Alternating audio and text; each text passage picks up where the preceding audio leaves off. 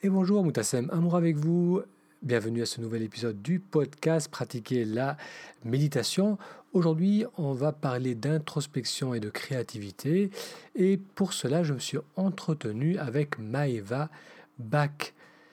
Alors, exprimer ce que l'on ressent à travers la parole, l'écriture, le graphisme ou tout autre médium, c'est l'aboutissement naturel d'un cheminement intérieur. Plus l'on se rapproche de qui l'on est véritablement, plus on a envie de partager notre expérience du monde avec les autres.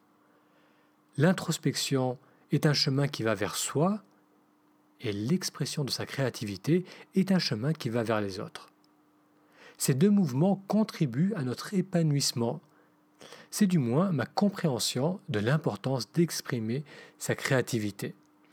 Alors j'ai discuté de tout cela avec Maëva Bach. Alors Maëva, c'est une paysagiste, une herboriste, graphiste et auteure. Elle a eu plusieurs vies professionnelles et elle combine désormais ses expériences de vie dans le projet Astragal qu'elle a cofondé avec Charlotte Joussomme. Astragal, c'est un atelier de création et de créativité, un hybride entre une agence de communication et un atelier d'artisans. Alors je vais vous laisser découvrir mon entretien avec Maëva.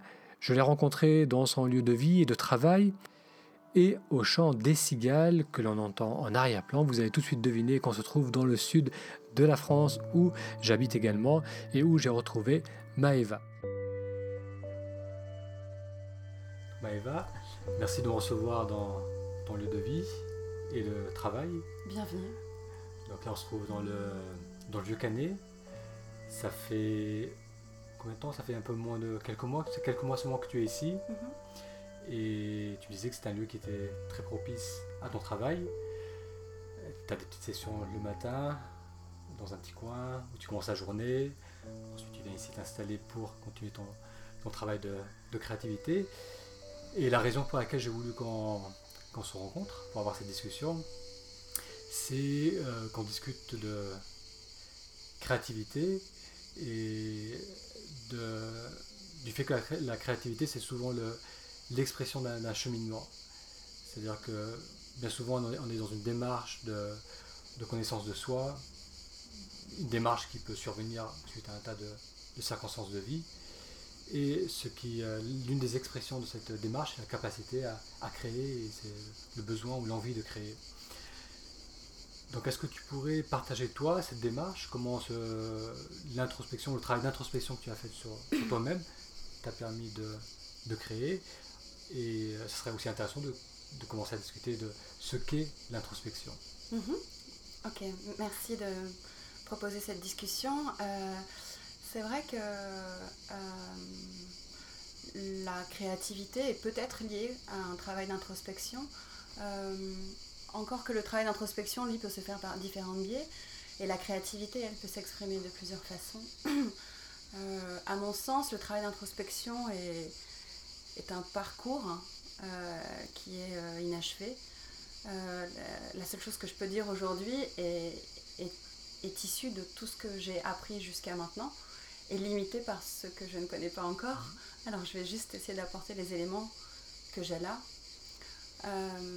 Pour moi, le travail d'introspection, c'est l'apprentissage de l'écoute de ce qui nous traverse, à savoir des émotions, des sensations, des pensées. C'est un exercice, puisque ça ne se fait pas en appuyant sur un bouton. Ça nécessite une régularité, une lenteur, et un travail, effectivement. Donc, pour ma part, il s'est fait de différents biais. L'écriture, par exemple, m'a permis d'apprendre à observer ce qui souhaitait sortir de moi et d'apprendre à observer le trajet que fait une pensée, c'est-à-dire elle part du cerveau, elle passe ensuite par le courant moteur de l'épaule, du bras, de la main, jusqu'au stylo, qui regarde le papier sur lequel le cerveau écrit des éléments et des informations. M'exercer à observer ce chemin et entre intérieur et extérieur m'a pas mal apporté. Excuse-moi, qu'est-ce qui t'a amené à faire cette cette démarche d'écoute. Donc tu disais qu'il y a plusieurs façons d'écouter, donc c'est ce retour vers soi, parce que bien des gens sont dans le quotidien en train de vivre leur quotidien, sans nécessairement ressentir le besoin ou prendre le temps de revenir vers soi. Comment cela s'est mis en place ? Oui, je dirais que ça s'est fait de façon assez naturelle. Peut-être que c'était lié à une curiosité au départ. C'était lié au fait que j'avais envie de comprendre un peu mieux pourquoi je me retrouvais dans des situations qui étaient parfois désagréables, voire difficiles. Et donc, et puis, parce que par ailleurs, j'ai souvent porté un regard questionnant sur les choses. Sur les événements, sur les personnes, sur la couleur d'un ciel ou des choses comme ça.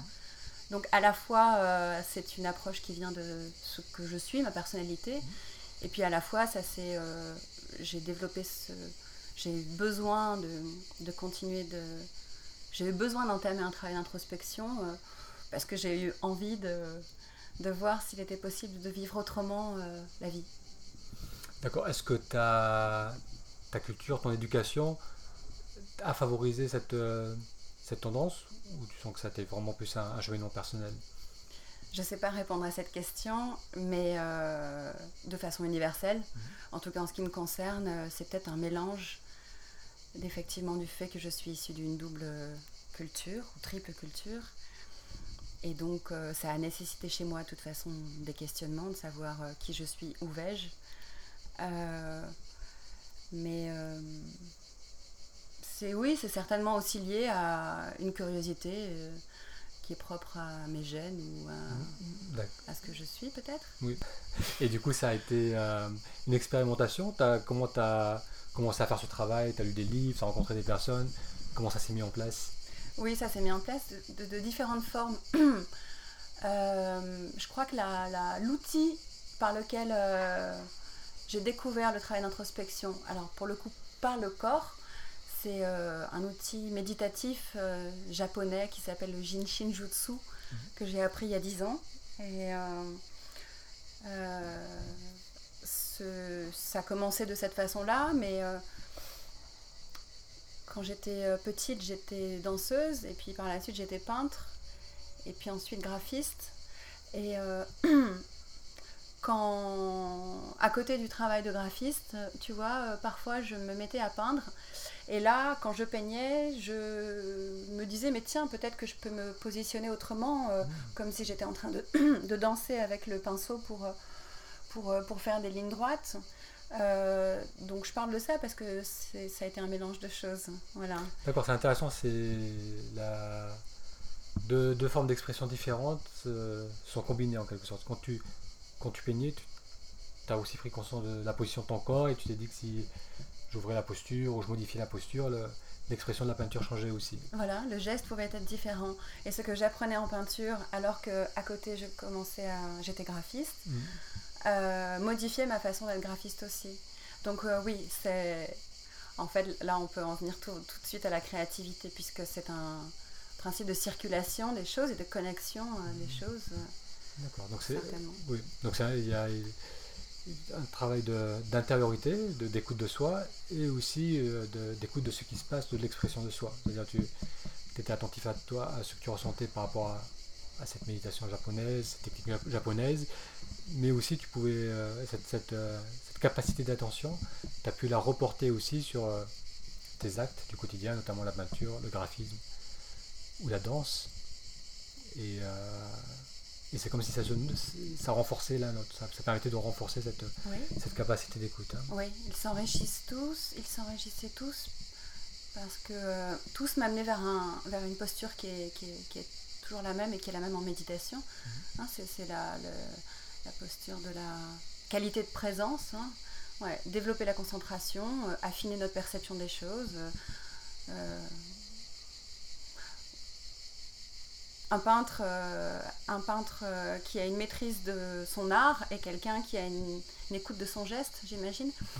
Et bien sûr, il a appris des techniques, il a appris à faire avec des matériaux, mais c'est sa juste présence et sa qualité de présence qui va déterminer, je pense, la force et l'émotion de ce qu'il produit et partage. Oui, c'est vrai que maintenant il parle parfois du concept de flow, où la personne est pleinement immersée dans ce qu'elle fait, et généralement c'est vrai que que ce soit les sportifs de haut niveau, les créatifs, les artistes, même les gens qui sont dans le travail de l'écoute, ils arrivent à rentrer dans une qualité de présence où il n'y a pas besoin de faire, ça se fait naturellement, de manière fluide, ouais.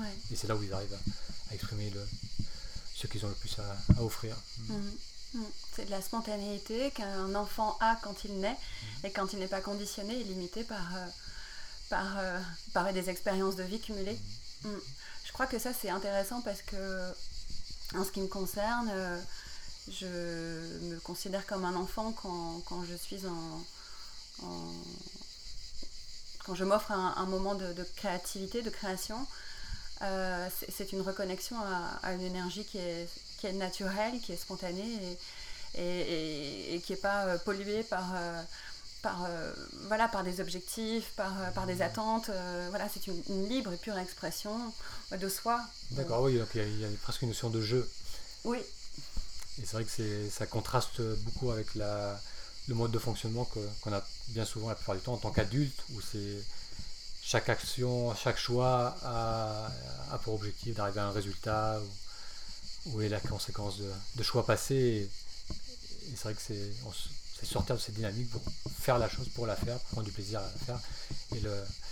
Et le résultat est immédiat. Le plaisir est dans l'instant. Ouais. Quand on est adulte, on cultive le jeu, le J-E. Ouais. Et quand on est enfant, il y a un U qui est là. Voilà, il y a une circulation. Oui. C'est un jeu. Ouais. On ne se positionne pas au centre, on est auteur, mais c'est une autorité différente. D'accord. Ouais, je crois. D'accord. Alors, ensuite, comment cette démarche s'est manifestée dans tes choix de vie? Donc, on a parlé de cette démarche d'introspection qui s'est mise en place plus ou moins naturellement. Et est-ce que cela a influencé tes choix par rapport à ta vie professionnelle notamment?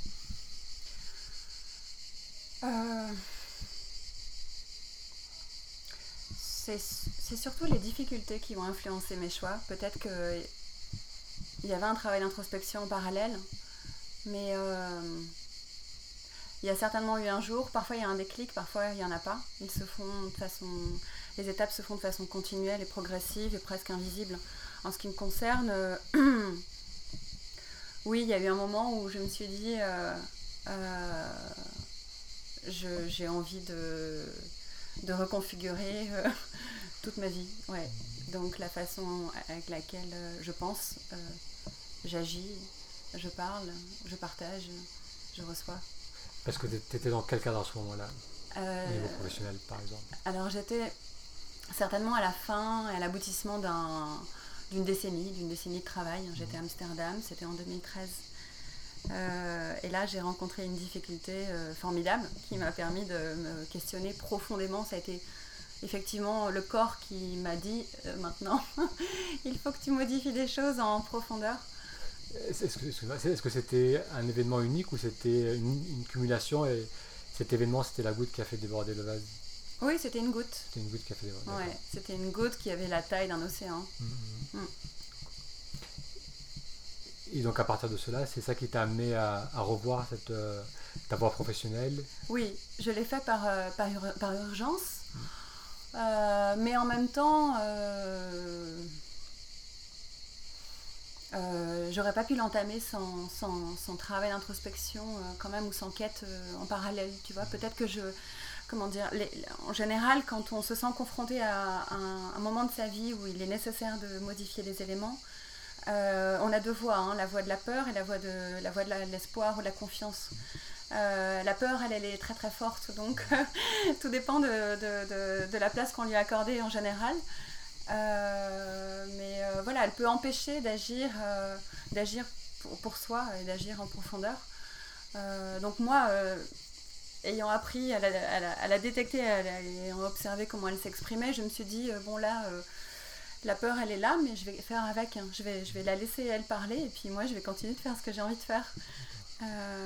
Donc j'ai cheminé avec cette peur à côté. D'accord. c'est intéressant parce que c'est vrai que souvent la peur, ça obscurcit, c'est-à-dire quand on passe par des périodes de remise en question ou de chamboulement qui se passe, très souvent les personnes qui vivent cela, elles savent pas où aller. C'est-à-dire, c'est souvent les reconversions professionnelles, c'est les remises en question, c'est les crises, mais il y a cette incapacité à voir ce qui est vraiment important pour soi, ce qu'on a envie de faire de sa vie, ce qu'on a envie d'exprimer.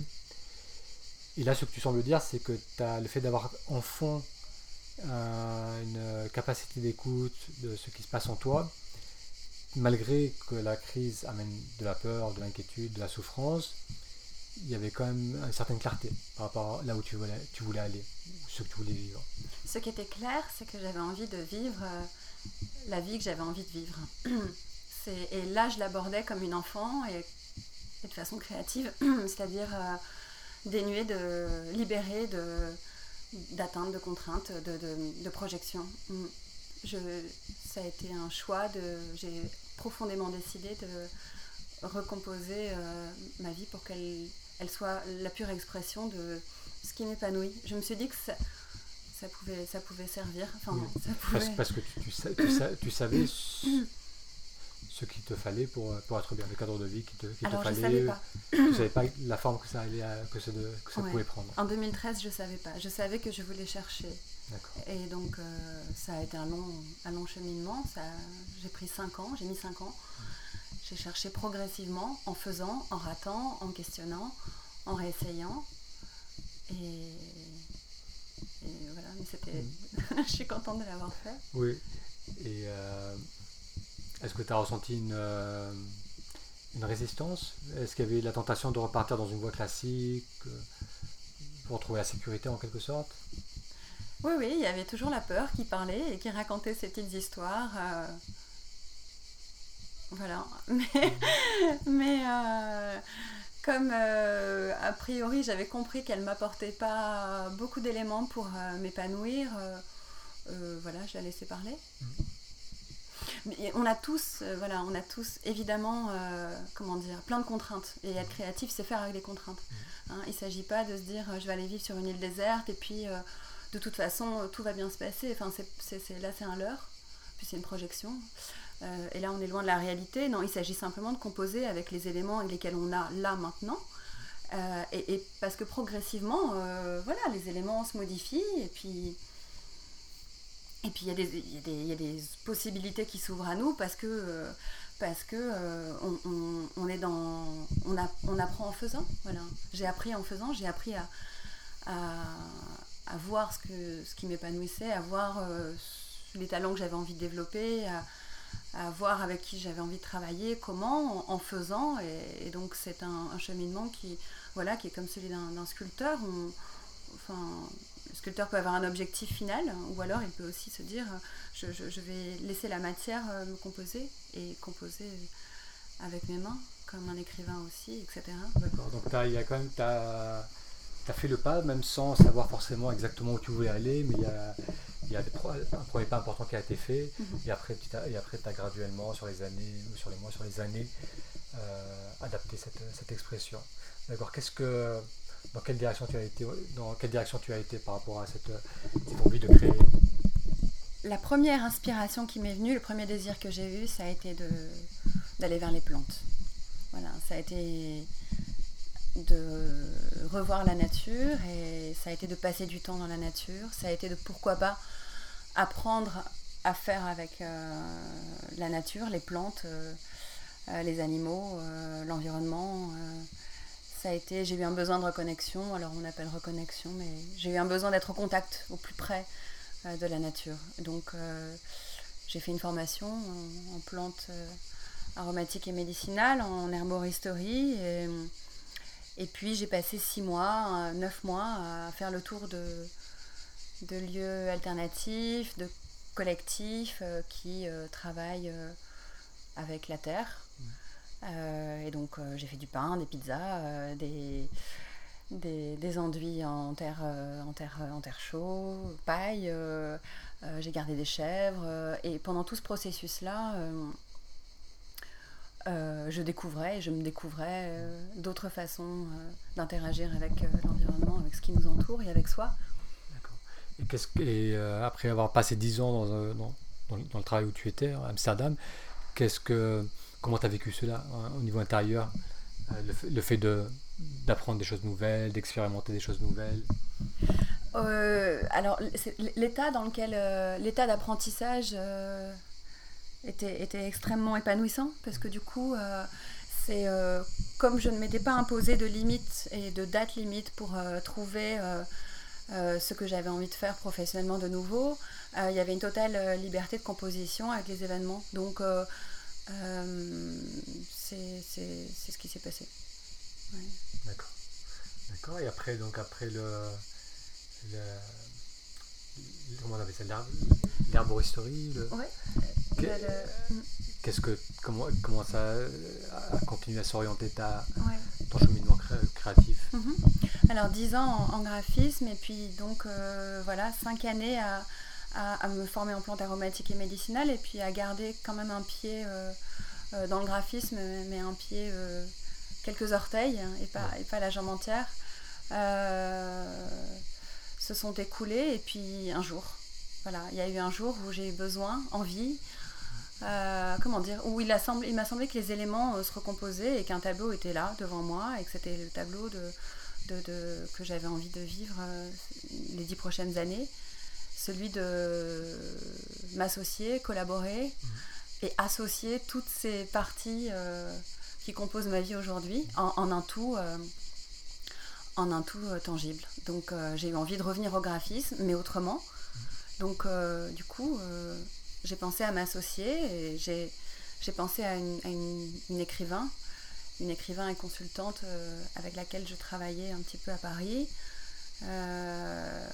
Et donc je me suis dit, elle est les textes, moi je suis les images, entre autres. On peut peut-être composer avec ce qu'on est, pour proposer une autre façon d'aborder la communication, les métiers de la communication et de l'image.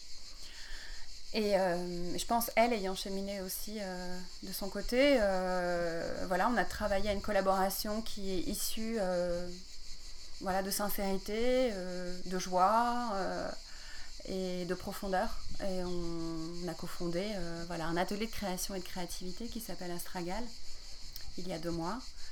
Et cet atelier de créativité et de création, c'est combiné à la fois des services, classiques d'une agence de communication, et proposer d'accompagner des entreprises ou des particuliers à l'éveil ou l'épanouissement de leur créativité au travers d'ateliers. Cet atelier de création et de créativité, Astragal, puise son inspiration, ses forces, ses connaissances, ses savoirs dans des domaines qui nous animent particulièrement. Donc il n'y a pas d'effort à faire, et il n'y a plus trop de distance entre ce qu'on propose et ce qu'on est. Ce sont 5 domaines: nature, corps, science, art et culture du monde. Et je crois que c'est l'aboutissement de quelque chose et le début d'une aventure qui, heureusement, n'est pas encore connue. D'accord. Et c'est intéressant parce que il semblerait que tu aies combiné tout un tas d'expériences passées, de savoirs passés, d'interactions passées, qui sont combinées ensemble pour permettre cette expression dans ce projet. Et là, ça me fait penser à un podcast ou une étude que je lisais qui disait que cette notion de savoir vraiment ce qui nous passionne, parce qu'il y a beaucoup de personnes qui sont dans ce questionnement: qu'est-ce que je veux faire de ma vie, quelle est ma voie, qu'est-ce qui me passionne, et ils se sont rendus compte que ce n'était pas forcément les personnes qui le savaient dès le départ qui s'épanouissaient pleinement dans ce qu'ils faisaient, mais c'était plutôt des personnes qui expérimentait à gauche à droite, qui pouvait avoir un métier classique, qui ensuite faisait un peu de créativité, qui ensuite avait différents métiers, et qui à un moment dans leur vie combinaient toutes leurs expériences, tous leurs atouts dans une expression, et c'était de cette façon qu'ils savaient ensuite ce qu'ils avaient besoin d'exprimer, et que ce n'était pas quelque chose qui se faisait en amont, où on s'assoit et on prend un papier, on dit quelle est ma voix, quelle est ma raison d'être, qu'est-ce que j'ai envie d'offrir, parce que là ils se sont rendus compte aussi que les personnes qui commençaient avec cela n'allaient pas forcément jusqu'au bout ou bien changer ensuite de voie. Donc c'est, moi personnellement ça a été aussi un peu mon cheminement. Ouais. C'est souvent des expérimentations qui fait qu'on accumule des expériences, des outils qui ensuite vont trouver une expression qui va être unique, parce que c'est vrai, c'est pas une voie classique, mais c'est vraiment tout ce qu'on a pu vivre et qui va prendre une forme à un moment donné. C'est du sur-mesure. C'est du sur-mesure qui va te montrer une contribution unique dans le monde. Et pour revenir encore une fois à ce que tu ressens, comment tu te sens aujourd'hui, qu'est-ce que tu ressens maintenant que tu es dans cette démarche qui semble de plus en plus refléter ce que tu as envie d'être dans le monde et de dire au monde? Ouais, énormément de gratitude, en fait, beaucoup de joie. Ouais, c'est un cadeau. Je me sens alignée, je me sens composée, c'est-à-dire assemblée d'éléments qui me constituaient et qui peut-être parfois étaient en lutte, ou certains n'étaient pas connus, mais oui, je me sens profondément bien, en confiance aussi. C'est-à-dire que faire ce cheminement m'a apporté m'a exercé à faire confiance en ce qui doit sortir, ce qui peut sortir, et peu importe les événements, les situations, les embûches, les obstacles, tout ça fait partie du travail de composition d'une vie, en fait. Voilà. Je suis à un point qui est composé de plein de petits points. Je me sens vraiment heureuse là où je suis, à faire ce que je peux faire.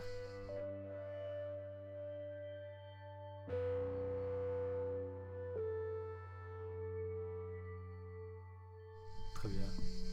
Merci d'avoir partagé ce cheminement. Alors un dernier petit point. Donc cette notion d'expression de soi ou de créativité,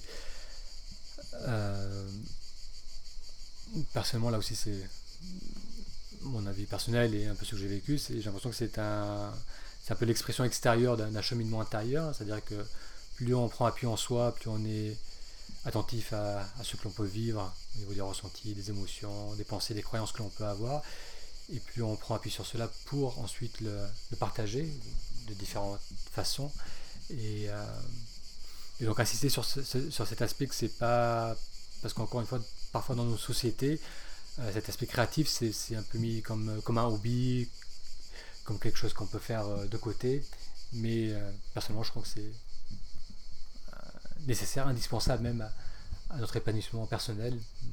Donc c'est ce que tu sembles aussi avoir expérimenté et vécu. Hein. Oui. Mm. Okay. Très bien. Merci encore, Maëva. Merci, Moutassem. Et je mettrai les liens vers Astragal et tes autres projets sur la page de cet épisode. Merci beaucoup. Au revoir. Merci d'avoir suivi cet épisode. Pour être informé des prochaines publications, il vous suffit d'aller sur taméditation.com, taméditation.com. Ça vous permettra aussi d'accéder à des séances guidées pour vous initier à la pratique de la méditation, et ça vous permettra également d'être informé des prochaines sessions en direct que j'anime et auxquelles vous pouvez participer et poser vos questions.